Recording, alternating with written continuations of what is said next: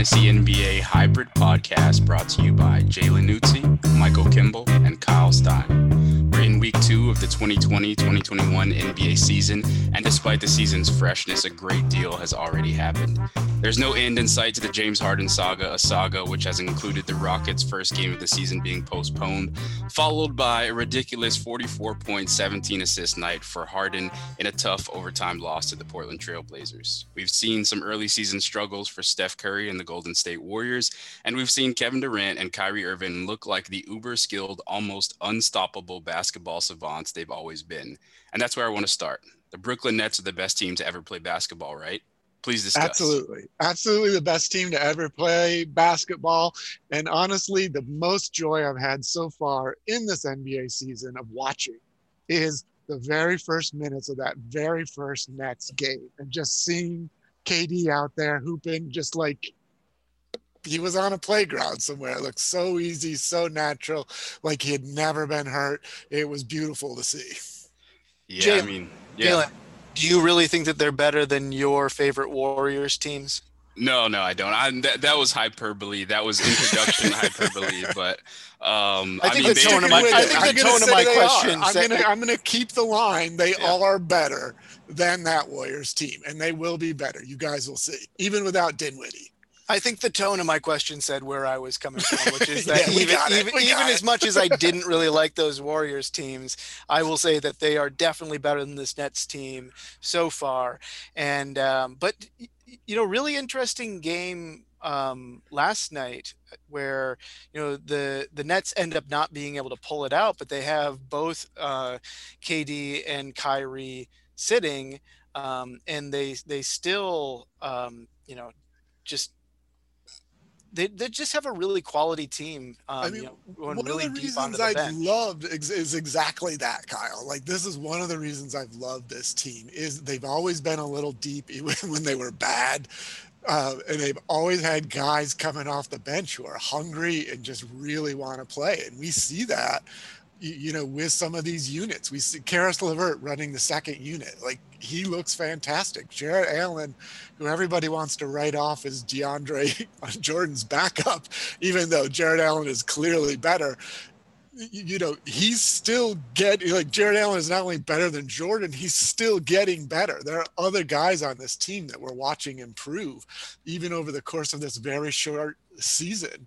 Um, so I mean, it's uh, worth it's worth noting in that game a little bit that you know Ja Morant goes out um, sure. with an ankle injury, and you know we heard And they're already missing two other yeah, starters. we, we heard luckily today that he'll only miss about three to five weeks. And, you know, at first there was real concern, you know, on Twitter mainly that um, that he could be out for the season. He went down. It, it did not look good. He goes out in a, on a wheelchair. Um, but uh, but still, yeah, I mean, Brooklyn, um, you know, they just looked really competent. They had a kind of bad shot at the end. You know, it really looked like in those situations where KD and Kyrie are out, um, some players are overstretched, and Joe Harris certainly looked like he was overstretched with that. You know, sort of. You know, he looked like he he was going to be the kind of like Kyrie or you know sort of Kobe type player to get the ball on the inbounds, take it one on one, and you know hit kind of like a you know miracle um, three pointer. Um, and he just didn't look the, the the part for that. Yeah, I mean the the Nets, as you said, they've been a ton of fun. They looked extremely crisp. That's the word that I used on Twitter. Their first night, they just Yeah. they showed no rust. Kyrie and KD, they were sharp. They were knocking down shots. So that's been super impressive. And I think, I mean, I think the loss of Dinwiddie will matter. You know, everyone seemed to be in the perfect role, right? Caris LeVert Yeah. would just come in and just n- not pass the ball for like three straight possessions because he was just attacking one on one and abusing Payton Payton Pritchard, you know, like, but obviously that situation might have to evolve now that Dinwiddie is out. But yeah, I think something, I think I mentioned this in our conversation, something I took for granted was just how deep they were. I heard other writers talking about that, and, and they really are a deep team, especially in a season where I think depth will be extremely important. And, you know, I mean, they've got Caris LeVert, they've got Taurean Prince, they've got Timothy Luwawu-Cabarrot. They've got Bruce Brown, who wasn't even playing before the Dinwiddie injury, who's a guy who's good on defense, who's like a pretty good playmaker, uh, yeah. energy guy. You know, he wasn't even seeing minutes. So, um, you know, they've got Did he get minutes last shoot. night? I don't know. I don't know. Um, so I mean, I just think that their depth is huge, and obviously, just the top end talent of Kyrie and KD um, is really important. And Kyle, you were saying that uh, you kind of want to jump into like early season variants and early season surprises, which is like generally what we're talking about today. Obviously, the Nets kind of surprised us all, even though if you look at their roster, you're like, oh yeah, duh, they have KD and Kyrie and a bunch of depth. No wonder this team is going to be good in the regular season. Um, but yeah, you you mentioned Kyrie being what is he the best fantasy player right now according to Yahoo, um, and and other fantasy and real NBA surprises, I think, have similarities to the Nets in that the Hawks are another extremely deep team, um, and and uh, Trae Young has looked really good at the beginning of the season. I mean, the first thought I had watching the Nets was that um, they look like a team that's already coherent, and they look like they're playing to prove something too. Uh, you know, like um, it it really felt like KD and Kyrie were really announcing that they're back, and I also put that in pretty stark contrast to that first Lakers game against the Clippers, where it really looked like they just didn't care. They're just going to kind of like they're going to get their rings, they're going to come out, they're going to, you know, play a basketball game. It looked like they really turned it on in the the second quarter and we're we're kind of like it you could see a noticeable difference between their start in the second quarter and i you almost wondered if they were like we're just going to like punch them in the mouth we're going to you know get them to back down and then we're going to run away with this and it didn't quite work that way and but then it also didn't seem like they were particularly distressed by the fact that it didn't work. You know, they kind of went back to the, this um, really kind of low energy mode. Um, and I, guess what I'm trying to say is I'm not too worried about them yet, even though they lost that one, even though they lost last night to the um, to the Blazers. You know, um, I think that we've still got a lot to see, and you know, all of this kind of fits into that variance conversation where you know the the Nets are probably a little bit better um, looking a little bit better than they actually are. And the Lakers are probably looking a little bit worse than they actually are, um, especially when we talk about like how the game changes when you get to the playoffs, which is just obviously so far away right now. Yeah, I think the Lakers may have a little problem at the five, maybe. Um, Gasol's looked shaky, though he was great when AD was out. Um, he picked up all of those uh, big man assists that were getting spread around, but um, he had a historic game. I can't remember what the you know what the, sort of stats and info was on it, but that game where he, you know, where he has the the the three three pointers, 12 points, seven rebounds, eight assists, and right. four blocks was yeah. the first time in NBA history that someone had done that on whatever minutes he had. He had like 21. 21, or, yeah, I think, yeah. It, yeah, it was a very short amount. Um, uh, yeah, but he played great um, in, in in that role. Um, it was a little worrisome to see uh, Montrezl just get abused though um, at the end of that Trailblazers game. Like they went at him over and over and over again, and it's an obvious hole. I can't. I mean, I have to believe other teams are going to do this. I mean, at a certain point, you just figure that they're going to go to that AD at the five that they had to you know finally go ends, to in the playoffs last they have year. To. It can't be yeah. Montrezl out there at, at the yeah. five. It's been the second half of the fourth quarter, but it's yeah, it's a it's a pretty big hole. Everything they were saying about him on the Clippers is is very much uh, obviously true on the Lakers. Yeah, I'm not sure how much anyone is like relying on us for fantasy advice, but I think an intersection of the real NBA and the fantasy NBA is in like the Lakers, right? You said the the Lakers look maybe a bit worse than they actually are, and the and the Nets look a bit better. And I think part of the reason that that's the case is because Kyrie and KD have been out for so long that they're like, you know, they're chomping at the bit to play. They they want to yeah. prove themselves. They want to make a statement early on. So they're, you know, they're raring to go. They're looking great in fantasy. They're making all their shots. Whereas like AD and LeBron, they just came back uh, from winning a title, a long playoff run in the bubble. Um, I think uh, what when the the Lakers in their second game, I think they closed out the game without LeBron even coming back in the game. Um, you know, I think in the first game they said LeBron's trainer and Vogel decided not to put him back in because of like some sort of pseudo minutes limit. So you can see in ways in which like they're sort of slow playing the season a bit, and, yeah. and I don't know how much how drastically that's affecting either LeBron or AD's fantasy impact. I mean, I think they're both good enough to still have like major impact, but there probably will be some just sort of like random, you know, accumulation of stat decline there uh, right. when they're doing that. Well, and, and just talking about variance, um, you know, were, so we're going to see variance in real games just depending on who's out in the short term for rest or other reasons. And we're going to see it across all of the teams. So there's going to be all kinds of variance because of this in fantasy and in real outcomes simply based on who plays. Like Kyle and I had a matchup last week in Scorekeeper in our fantasy league, and much of that outcome was based on how many games were played and who was out and that sort of stuff. Like it, it um, it's affecting both real and fantasy here. Um, and I want to make one observation because we've talked about it last season on the pod too. We one of the places you see variance uh, on either side, real NBA, fantasy NBA, is at the beginning of the season. One of the other places you see it is coming out of the All Star break. That is, whenever there's been a break, there's always going to be more variance when the teams come back. Um, and you just sort of, you know, there's not a lot you can do about it. You just play through it. Yep, and there's been I was reading in the Athletic today a Seth Partnow piece about there being more wire to wire blowouts uh, early on in the season. I think about twelve percent of games. So that's another thing that's affecting you know potentially minutes distribution and production between some of the players. And like you're saying, early in the season there's high variance, there's weird outcomes. A COVID season with people being out because of COVID protocols obviously going to factor into that. So there's a huge there are there are a number of elements that are like factoring yeah. into that and were there other reasons that he for the blowouts?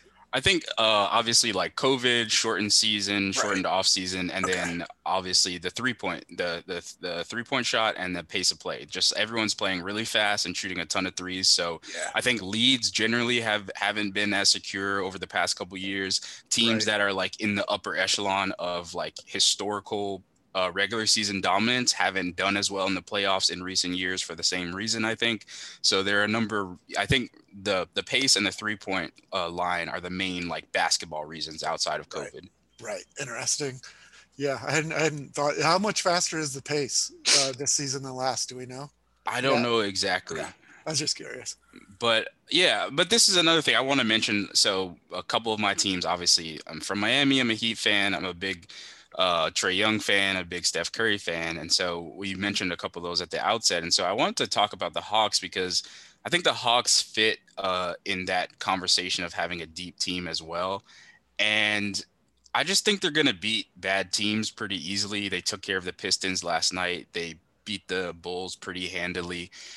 And so, yeah, I'm just wondering. I don't know if any of you have had a chance to catch the Hawks games um, see how they're playing. And yeah, if you had any thoughts about like not only their depth, but what that bottom of the East is going to look like and the surprise teams in the East. I mean, I think they really raised their floor with some of their free agent pickups. You know, just having Gall- uh, Gallinari's been out, but like having a player like him there, having Bogdan Bogdanovic uh, at the two, and even the way he, you know, uh, Kevin Huerter's responded pretty well to that. Huerter's had some good games. I worried about what that would do with him, and then Rondo, Rondo looked great, um, and so I think they made some solid, solid moves. You know, we haven't seen, so we haven't uh, I can't. Has Gallo played at all? I can't even remember. He, but we haven't he seen. He played Dunn. in the first game and then Is hasn't what, played in the okay. next two. Yeah. So, but we haven't seen Kris Dunn yet. We haven't seen their uh, draft pick, who I'm kind of excited to see, Okongwu. Yeah. yeah. Um, you know, there's still some guys to come here. Collins, uh, in terms of disappointment, like he's been a little disappointing, I think. Um, but the rest of these guys, like they're playing and they're playing hard, and they look like they're having fun. Reddish coming out, like all all of this. Like they're a fun, fun team. Yeah, I really like what you said at the beginning that they really raised their floor with like I think uh, this has been written by a number of people, but they just traded out a lot of incompetent minutes for some really competent minutes with yeah. the with the yeah. people that they picked up. And I just think you saw it in a game last night. Like Trae Young, I, I texted this in our group chat. Trae Young is sort of like short uh, James Harden at this point. He got to, he was like 15 from the 15, 15 for 15 from the free throw line. He got fouled on like at least one three pointer. You know, he's getting guys on his back and jumping into them. He's just like drawing fouls with the same sort of underneath the arm move. So, I mean, he didn't even really shoot the ball well, but he got to the free throw line so much, and he's an 86% free throw shooter last year that like he was able to control the game in that way. And so yeah, I just think that between Trae Young's like ability to get to the free throw line and get easy points and kind of settle them on offense, and then just like the, the shooting of Bogdanovich is like a huge, as you pointed out. Huerter has been playing really well. Reddish has looked good in in moments. Hunter has looked good. They just seem to be just so much more competent and together. And then Rondo, like they're just they just have adults in the room now. Rondo came in. He was knocking down deep threes last night. He was he. I think they went on like uh, they they were like plus 17 in a short burst that he played there in the second half. So I just think that like I think the encouraging thing, as you said, Okongwu hasn't played. Capela was played his first game last yeah. night, and um, and uh, Gallinari has missed two games, and yet they're still fine. They're still three and zero. Oh. I mean, I just think that like that's the indication of a of a pretty good team there's a whole different demeanor to the team too. I think like all of the things you just said collectively are leading to that point. Like they're just carrying themselves in a different way. They're approaching the game differently. Uh, they look like an entirely different team than last year. And Trae Young is, um, I was just checking, he's the number nine player on Yahoo. Like we all expected him to be good top 30 at least I don't know if I expected him to be top 10 and shooting 53% from the field, 91 from the line that's pretty good. And he might not come down that far from those numbers. Yeah, he's not turning the ball over a lot either this year, which is I think one of the like fantasy impacts potentially of him having better players around him.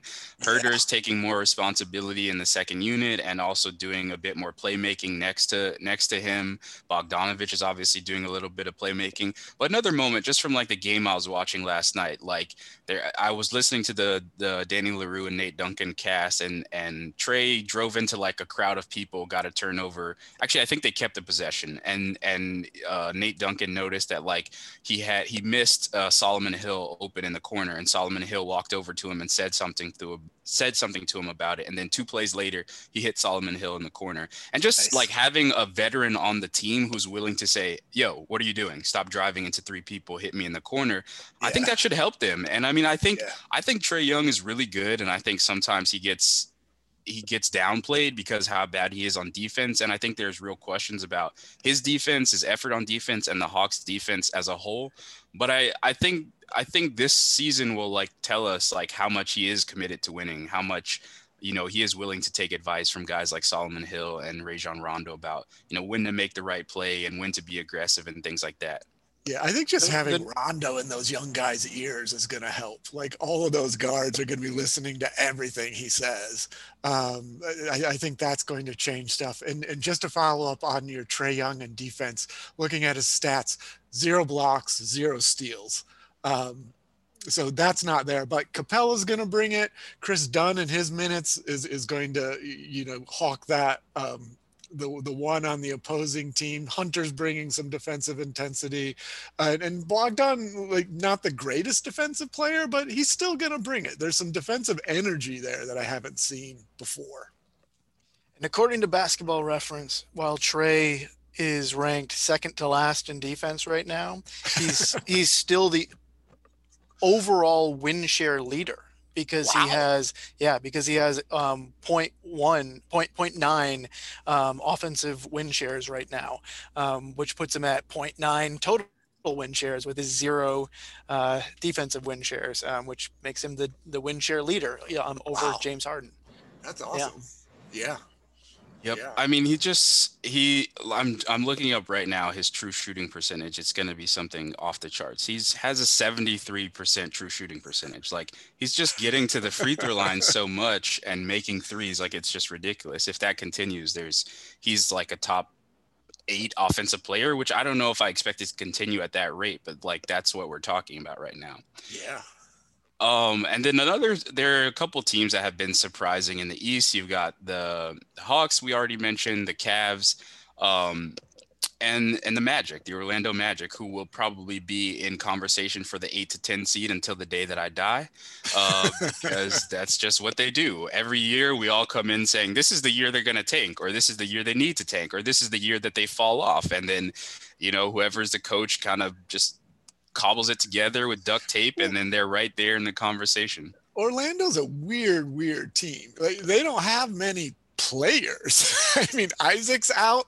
Um, you know, their backup five is Khem Birch, who's been trying. Like, uh, you know, Bomba's out kind of indefinitely. Um, you know, I picked up their backup PG rookie Cole Anthony against my better judgment.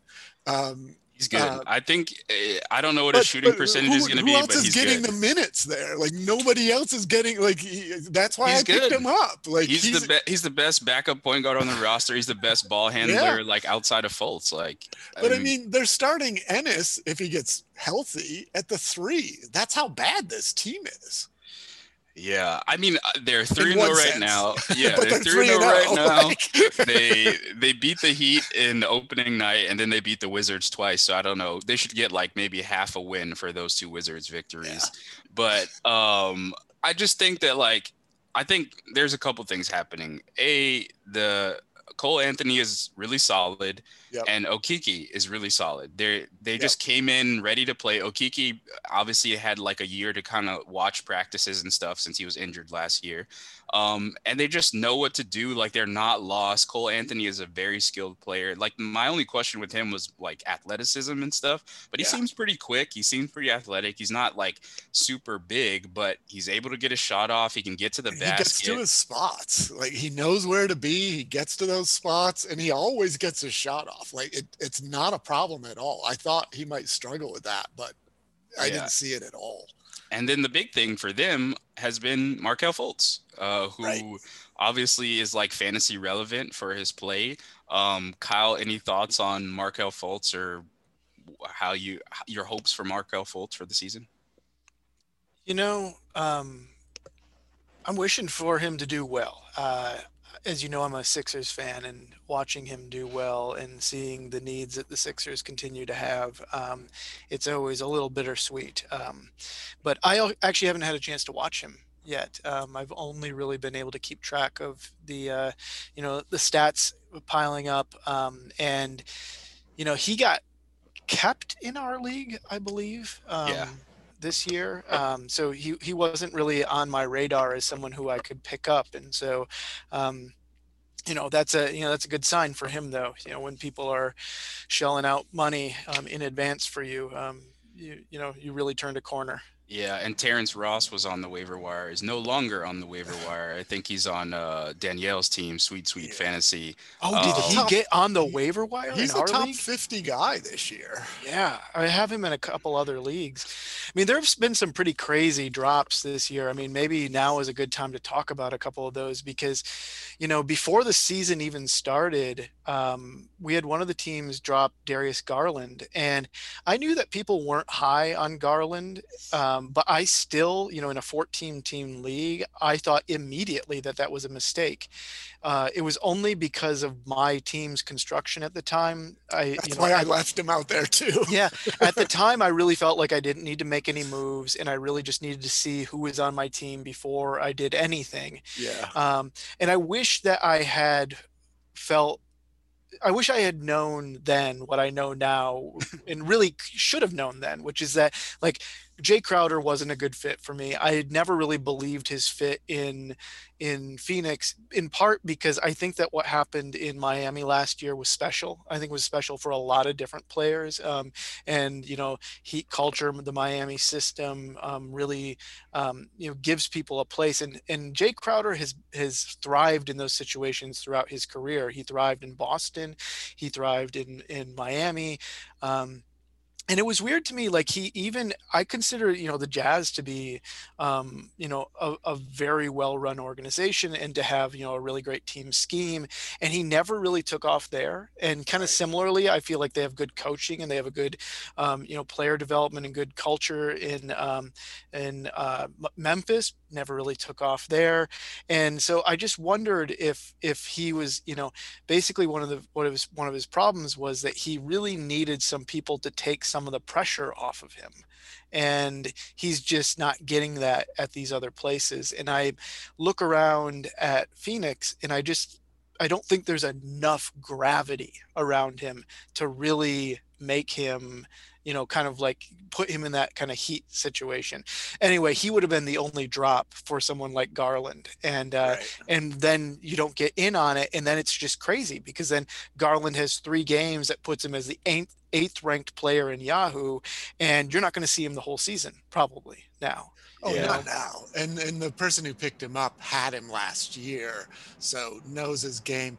I'm curious about Garland. Do, do you think the the the, the it was there were enough reasons to know he was going to be pretty good before this happened. And the one detail I want to bring up, he was one of those guys that happens every season.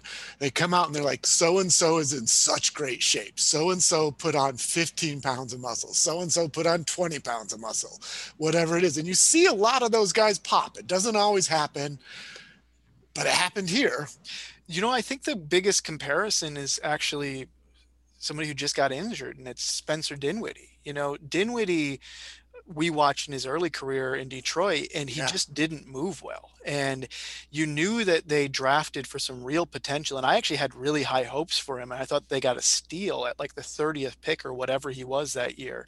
Um, but it just never panned out. And it was because he never really got that athleticism back, you know, in his travels in Detroit and in Chicago right. until he got to the Nets. And once he got some speed and some agility back, all the other parts of his game started to like lock into place. And I think like, you know, Garland similarly got injured in college, you know, and he comes into the NBA yeah. and misses significant time. And when he comes back, he doesn't look right. People yeah. start to question whether the pick re- really made sense in the first place. Um, and yeah, then all there. you know he, he gets back to full health and all of a sudden he starts to show the reason why he was uh, you know a, I think he was a consensus lottery pick when he came out and why he was that. Yeah yeah. He was and and that all makes sense. I think the bubble break was really good to darius garland yeah, I mean, we're talking about the Cavs, and the Cavs are also three and zero. Oh. I haven't really watched the Cavs, so I'm glad you Nobody all has. I'm glad you all are taking the the brunt of this conversation. Actually, but... I have. Um, I, I did. I watched the game when they played the Pistons, and um, it was t- tough to judge at the time because, you know, at first I'm attributing the Cavs' success to, you know, the poor play that is the Pistons right now. Um, no, but Garland's but then, been good. but then the, the Cavs are three and zero. Oh, Sexton's been good, and they they beat Philly. Um, and you know, granted, Embiid was out for that game, and I, you know, when you're playing against a team that has both Andre Drummond and JaVale McGee, and you're missing, you know, your primary center, and you're having to run out um, a world champion, but a quite aged um, Dwight Howard. You know, like you're He's really for 12 minutes.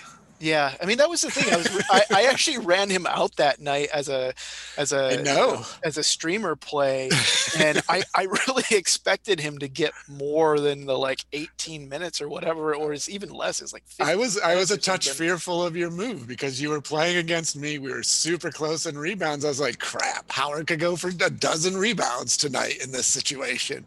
Luckily for me, he didn't. But, didn't pan uh, out. No. Yeah. yeah. Don't forget JaVale McGee, multi-time champion, also also. But the Cavs, the Cavs are great. Both, I think, a great story right now. Real fantasy and I mean, real NBA and fantasy NBA because. I mean, they've got the Sexland backcourt, great nickname there. Um, both of them, both of them are playing well, and both of them are playing well in ways that are useful, both in the real and fantasy NBA. Yep. Um, and also, Kevin Love is injured, so Larry Nance is doing things. He's finally he's been released from his purgatory and Andre Drummond is playing with a lot of energy and force right now. So I mean, they just have a lot of guys who are playing well, and that doesn't even include Isaac Okoro, who's been injured the past couple games, but looks pretty good in his first game. They he, they got a walk off win because of him. and Kevin Porter great... Jr., who you know is getting it's a little concerning. Is he still ing now. still or inj? Yeah, so he's been out with. I mean, it's really nebulous, um, personal reasons. You know, I picked him up and put him. Uh, you know, when he got his INJ tag, I picked him up and put him on my, you know, injured reserve because I'd had him earlier in the season, then dropped him before he had it. Um, like I still kind of believe, um, but it's getting really yeah, it's it's murky what's going on there. Uh, you know, he had those those gun charges, um, which ended up being dropped because they they happened to be, I think it was like a girlfriend's gun, and she had a license for it and everything, and so the charges were dropped. Um, but then, you know, Bickerstaff says that that um, KPJ is part of the team's future, um, but that they're going that they have a plan and that they're going to get him back in you know into working out with the team in accordance with that plan. But then he just hasn't even been with the team, and you know we're just not yeah, getting really odd. any news out about it at all. So, um, you know, Jalen, I know that you watched a fair amount of him last year, and you know you you thought that he really um, you know, he looked. If I remember correctly, I thought that you said that he was looking better than both Sexton and Garland, which maybe is very different now with how well they're playing at the beginning of the season. But um, what do you? Yeah, think? I mean, I again, I like I said, I haven't watched the Cavs much, but last year, just Garland didn't have the the requisite athleticism to have a huge impact on the court. He couldn't get by anyone. Um, you know, he had to rely on all his like floaters and step backs and really quick, you know, high difficulty shots to really get a shot off. And it seems like as you as you all are saying, the athleticism is coming back there and he's able to get to cleaner looks right now. And I just thought like I think really what we're doing or what I was doing was projecting, right? Like I think Sexton is just a great scorer, right? Like he's just a go-go gadget, you know, just put the batteries in and he's just zooming all over the court. But you don't really that's not really a style of play that you necessarily want for your from your primary ball handler. Like i think about someone like Zach LaVine who when he drives he's just trying to putting his head down trying to get all the way to the rim or just stop on a dime and pull up for a shot. And he's not really a great playmaker. And so there's a little bit of that with Collin Sexton. And i saw a tweet online someone was saying that um, his um, his percentage, uh, his points assisted, or the percentage of his points that was assisted, was up like 10% this year. So essentially, the Cavs recognize that he's a play finisher, not a play starter. So if if Collin Sexton, Collin Sexton is going to be a play finisher, then he's going to score and score efficiently, right? The three point shot came around at the end of his rookie season, and it stayed. And I think there was always reason to suspect it was going to stay. So I think, I mean. I think he's probably going to be at worst like Lou Williams, right? He's going to be Lou Williams efficient, going to come in, can give you 18 to 20 on any night. And maybe he can be more than that, right? Like maybe he can figure out how to do some things on the defensive end.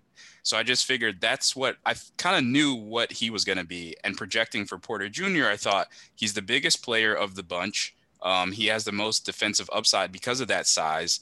He has the easiest time like creating the diff- creating looks for himself and like with projection with improvement you know that ability should translate you know like he he he's not James Harden he doesn't necessarily play like James Harden but that's been the comp that people have used the step backs the ability to create space the euro steps like I just think all of that was what was enticing me and presumably enticing other people. So before we jump to like other surprising teams, I think we, we've got the Warriors and the Clippers to talk about you were you mentioned Garland was picked up in success story.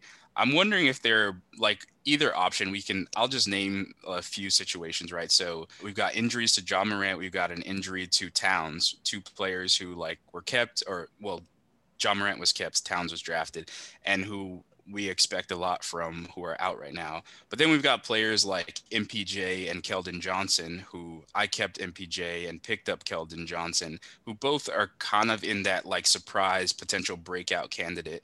And Keldon Johnson is breaking out, and MPJ is just kind of doing what he did last year. And I guess I don't want to give away my fantasy secrets, but I, am getting a bit nervous about MPJ. Um, hold, hold like he's he's fine. Like he's averaging he's averaging 16 points, uh, two assists, 1.3 steals, 1.3 blocks, and 5.7 rebounds. Like he's putting up numbers like it's nothing. So what but, are you worried about? But the thing is that like if you watch him play, like they're playing the the Rockets last night, and James Harden he fouled James Harden twice on three pointers, and James Harden split the pick and roll another two or three times with him involved with it. And every time he does something, the cameraman pans over to Michael Malone, and he's like got his head in his hands or he, he's making some face. So I'm just kind of afraid that uh, Galen, that's we- Something bad's gonna happen. if you were the Nuggets, would you trade him right now for James Harden?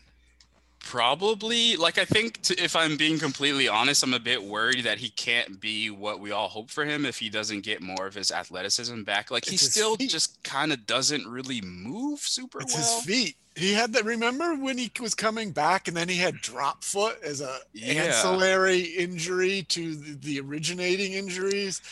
So for that reason, yeah, I would- I would like him. in those instances you were mentioning. Like, isn't it his feet? Like, I, I think he recognizes it, and his body just can't do it. Like I think he- I think I would do it even if he were great. I mean, just because I don't know if you're going to have another chance in this generation to win an NBA title. And if you brought James Harden in, I think that you were immediately a contender. You know, and, and Yeah. and I don't mean like the way that the Nuggets are a contender now, like in the way that you know maybe if several players get injured and the like f- you know all kinds of flukes happen that you might win a title. I mean, you that might was a harsh actually diss on the Nuggets, Kyle. That's harsh. it's just true though. does, does anyone really think that they're going to beat I'm the not Clippers again? disagreeing. I'm just saying it's Yeah. harsh. They will not be beating the Clippers again this year with Ibaka on the team and and you know with with the other moves that they made this offseason and the way that Paul George is playing right now. They won't beat the Lakers um, unless the Lakers are, you know, have significant injuries. And but you bring in James Harden and they are formidable. Who brings the ball up, Harden or Jamal Murray? Does it matter? I mean, this is what we Yeah. yeah, this Yeah, is what we asked about the Remember, remember know. when people used to ask that about the Warriors? Like, who's gonna who's gonna bring the ball up? Like, all these players need the ball. Like, it it doesn't matter. You know, and I- I'll say this. It matters. There I'll say Houston, this. for instance. Harden looks like he's wi- like Harden's running and the Rockets are running more pick and rolls. Uh, the the Harden and Wood pick and roll combination looks good. So it's like it Looks seems really like there's a willingness from Harden to play more of like traditional basketball rather than just straight up ISO Harden ball. And if he's gonna do that, if you can get commitment from James Harden to play NBA basketball instead of Harden ball. I mean, I don't really think there's a whole lot to lose for the Nuggets, right? Except that maybe they get expensive, but like they've got they've got um Jokic and Murray under contract. You know, uh, like they just the the the situation is ripe for them, right? Like I just feel like they've got the guys that they need under contract for a long time, and so adding Harden, like it's not really that much of a risk, right? What do they go back to being like what they already are, or something slightly worse? right. And you might be wondering at this point, does that mean that I also want the Sixers to trade Ben Simmons for him? And I I do have an answer to that now. Um, if the if the Rockets would take Ben Simmons straight up, which I think that they should, uh, you know, straight up, no picks, no other players, you know, maybe other like salary matching as you need it, but that's it. You get Ben Simmons, and that's it. I think with the cost savings that they have and the overall talent that they would be bringing in from Simmons, that that's enough. And if the Sixers can get that trade, sure, you do it. Yeah. You know, Yeah. you do it. But there's no way that you trade Ben Simmons and you give up a bunch of picks. It's it's nonsense. Harden's too, you know, Harden's starting the downward trend of his career, and you know, Yeah. Simmons I is going to be awesome.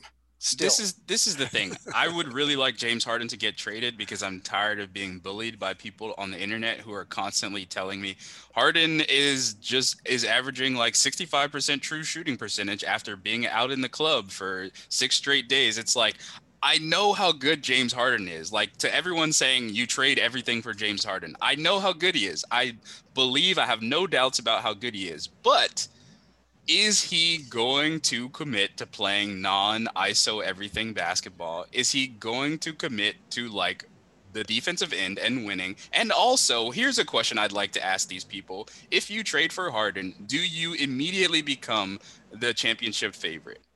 Well, aren't your questions exactly why nobody has traded for him yet? I mean, people don't believe that will actually happen, right? Yeah, I guess all I'm saying is like I know how good Harden is. You don't need to tell me that, but stop sure. acting like I'm not. I don't have eyes. Like reality right. hasn't been reality for the past five to seven years. He's come up short in the playoffs in multiple times, in multiple ways, in multiple ways. Like it's like we I reality happened. Stop trying yeah. to tell me that reality didn't happen. We know that isn't winning basketball as much as Houston wants to write the post playoff letters about how they should have won. We know it's not winning basketball. And this comes back to variance and variability that you know we've been talking about this whole pod.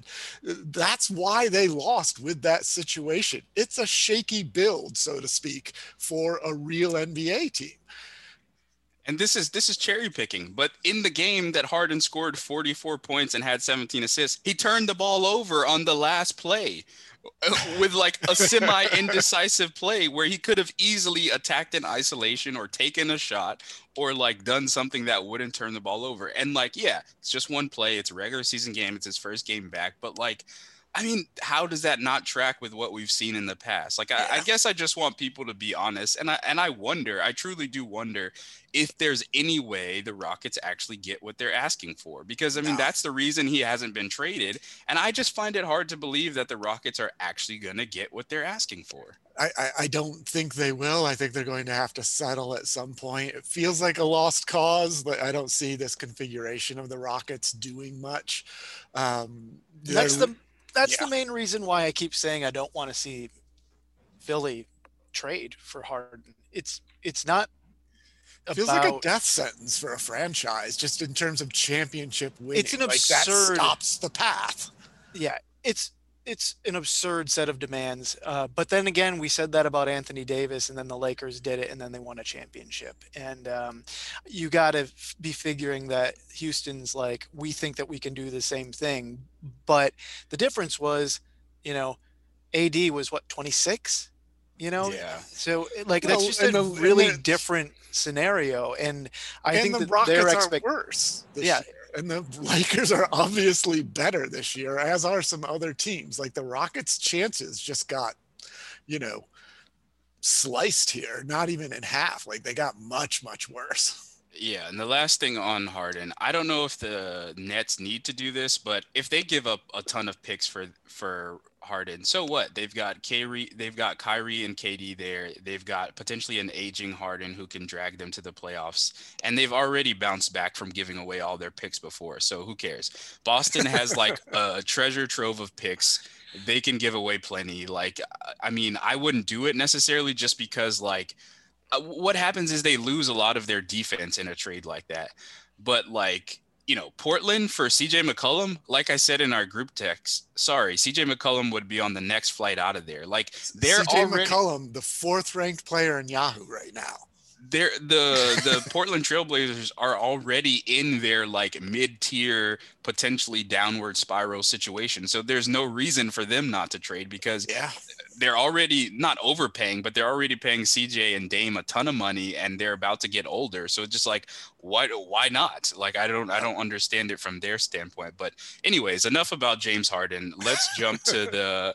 Let's jump to the Warriors, my team who is going to make me lose hair uh, and go crazy this season. The proxy war. It's not happening Steph- yet the proxy war about Steph Curry online is going to be insufferable. So, what what have y'all seen? Uh, those of you, if you've watched any of the Warriors, I had some weird hope for Oubre and Wiggins and just sort of turning those guys loose, and their historically bad shooting sort of um, took that illusion away from me very, very quickly. It was sort of stunning just how bad it is and it looks like we're watching last year's team again, but with Steph doing okay out there. But like he can't carry this team, and they're not even as good as we might have projected them possibly being. Like it's it's a sad watch. I'm waiting to see Draymond.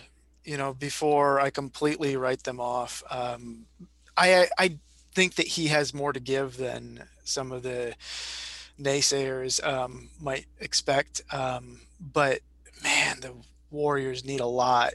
It, be, it could be interesting because, you know, this is one of the things that, you know, about playmakers. Um, you know, they always said that like one of the the problems that the that the then Hornets had um, in New Orleans when they drafted Chris Paul was that the team got good so fast because they had competent playmaking that they couldn't ever get another good draft pick and fill out the team. You know, and so when you have somebody who can come in and you know just organize the offense, you know, take some of the pressure off of Steph and allow them to to just like get people in the places where they need them.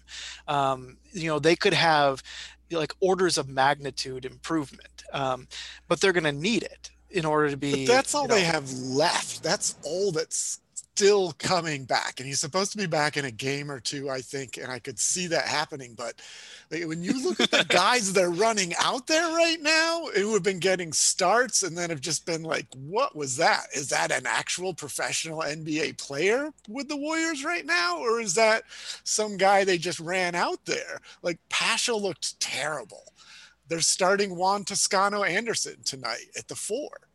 Like they're they're searching for anything.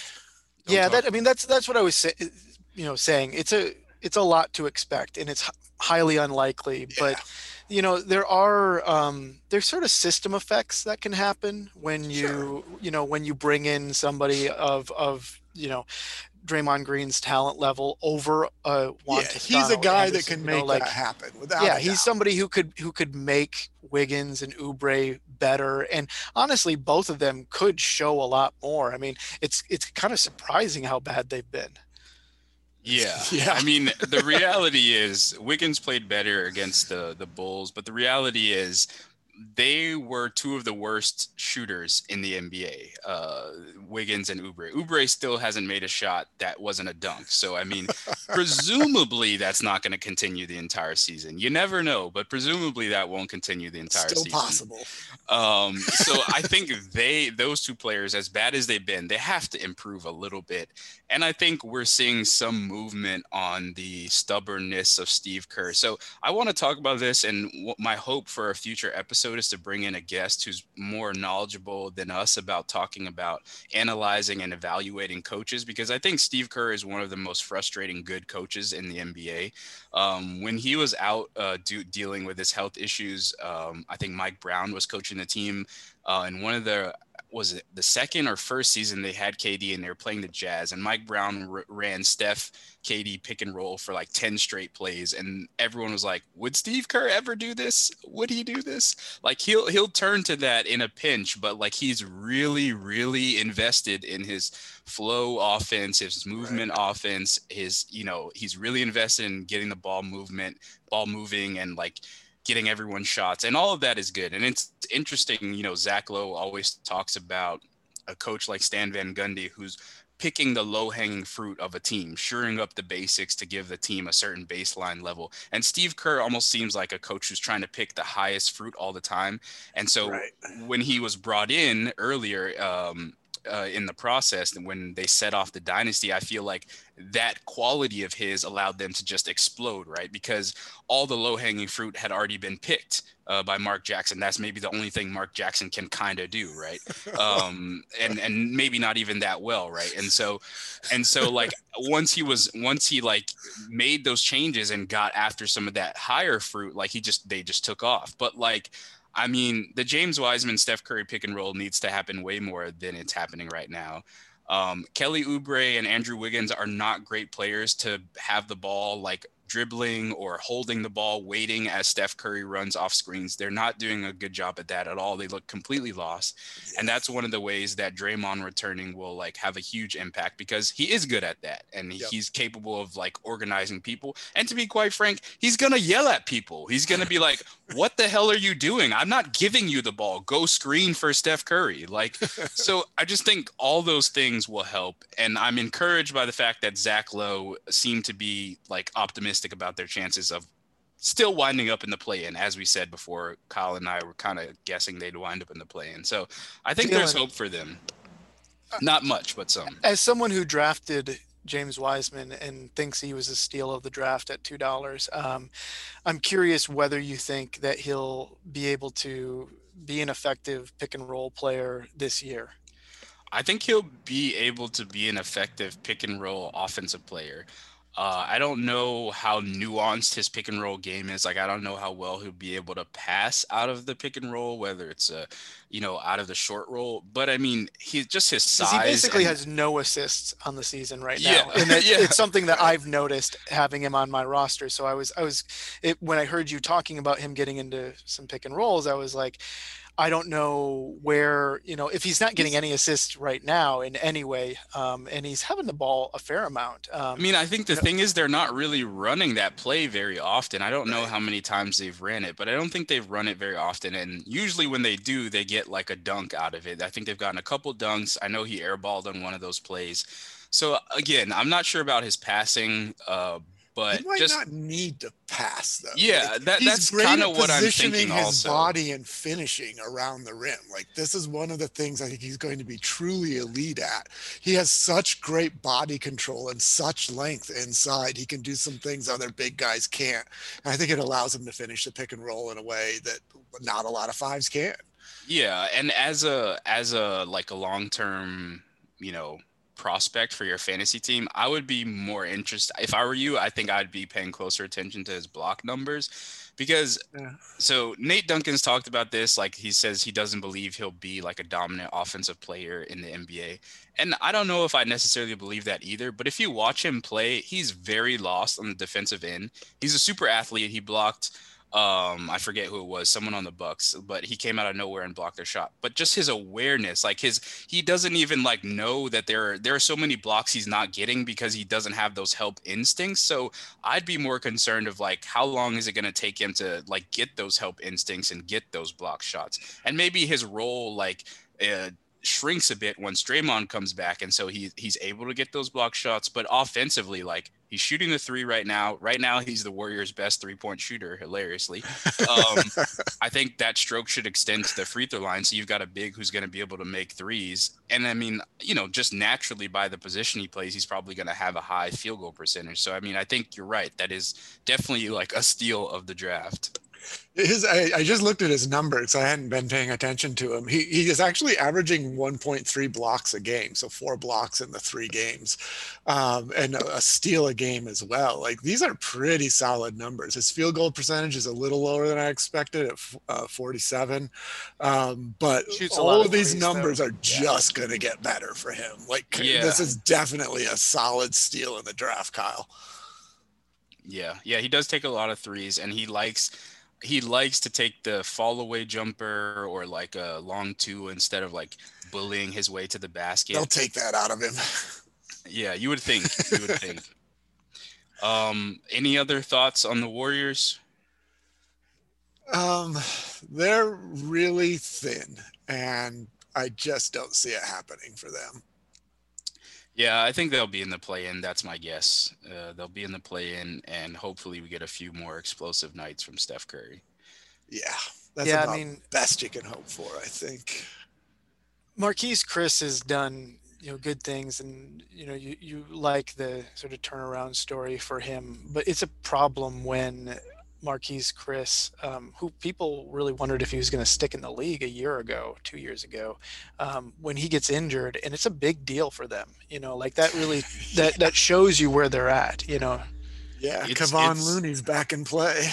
It's it's also a big deal when Kyle. I mean, uh, Michael, you were joking about Juan Toscano Anderson starting. Juan Toscano Anderson is the best non-Draymond power forward on their roster. Eric Paschal is not a good defensive power forward. He's not a great. He hasn't been great defensively. I think the idea of him being a great defender is more uh, fiction. It's more potential than like production right now. So like Right. the, the thing about Juan Toscano Anderson, he's not a great shooter, but he's got size and he just knows what's Yeah. happening. He has a feel for the game. He Yep. understands their system. He understands the game. So like he's just a stabilizing presence in a way that these other guys aren't yet able to be. and he always brings energy. Like you're at least getting that, and you know I don't see it from Paschal. Like it, he just seems lost out there. So Yeah. yeah, Yeah, completely I- agree. Yeah, I've been saying he's like a he's a bench bully ball player, Eric Paschal. Just put him on There the put him in the Yeah. second unit, find a mismatch, and let him go to work. And I think Yep. that's kind of all he is right now.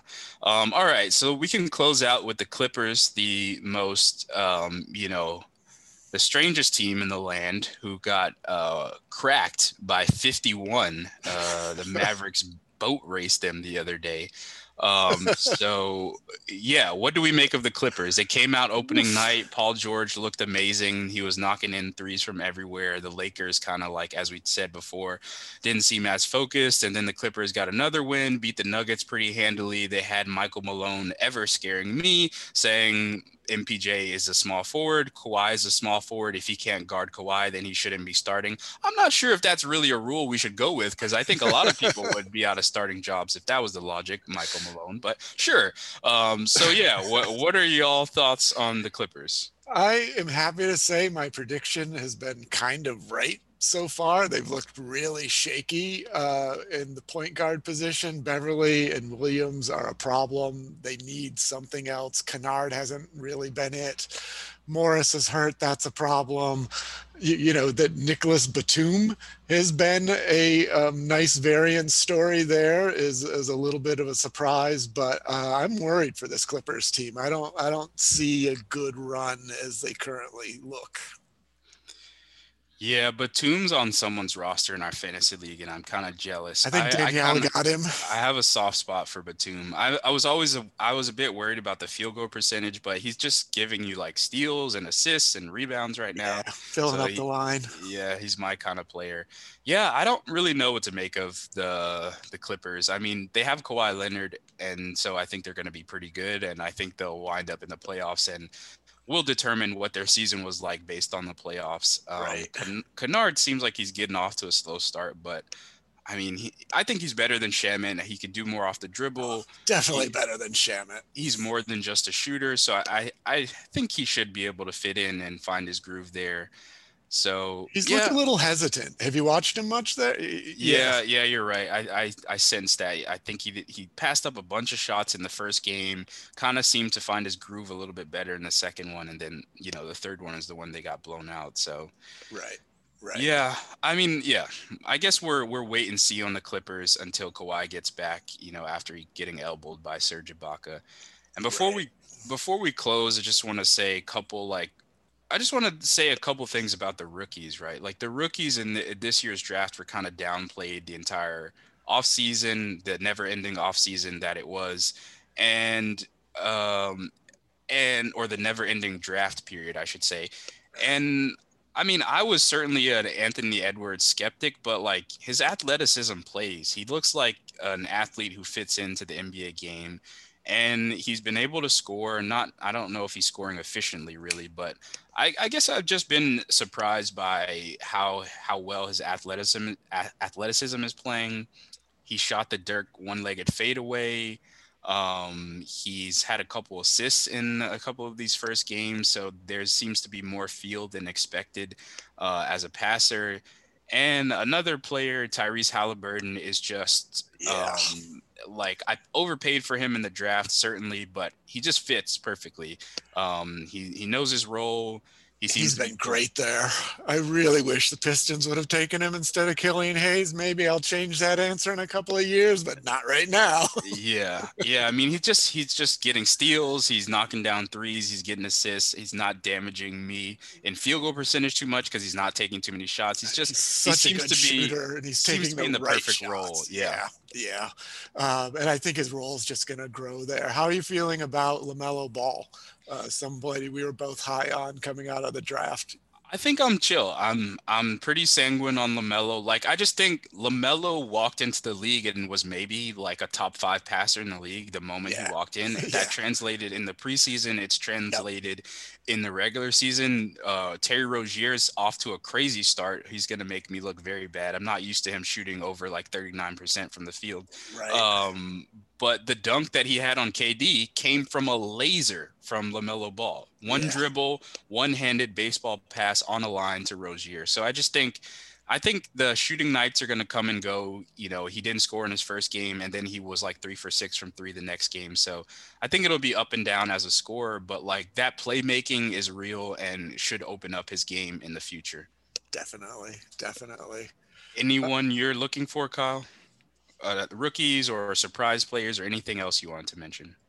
You know, the only thing that I'll mention right now is that while we were recording, uh, the fantasy games for the night started, and I gave you a gift, Jalen. We're playing against each other, and I forgot to take a look at my lineup and somehow didn't put Russell Westbrook in. So he's just oh, on the bench just sitting there, probably going to put up a bunch of uh, rebounds and assists, and he's going to miss a, he's going to miss a ton of shots, and uh, maybe that part I'll be thankful about. But um, I think I think I just made you much more viable in both rebounds and assists, um, and probably points too in in our matchup. So you know, um, yeah, it'll be bad if you suddenly win turnovers uh, and field goal percentage because of that. but yeah, that, there's always a there's always a silver lining. There's always a silver lining. Uh, but all right, so I guess that will take us to the end. Uh, I want to give you all a fun fact before we sign off. Uh, Sunkist is the only orange soda with caffeine. Fun fact brought to you by Michael Kimball, uh, avid Sunkist drinker. Um, so yeah, we're signing off. We are turning off the phantom power.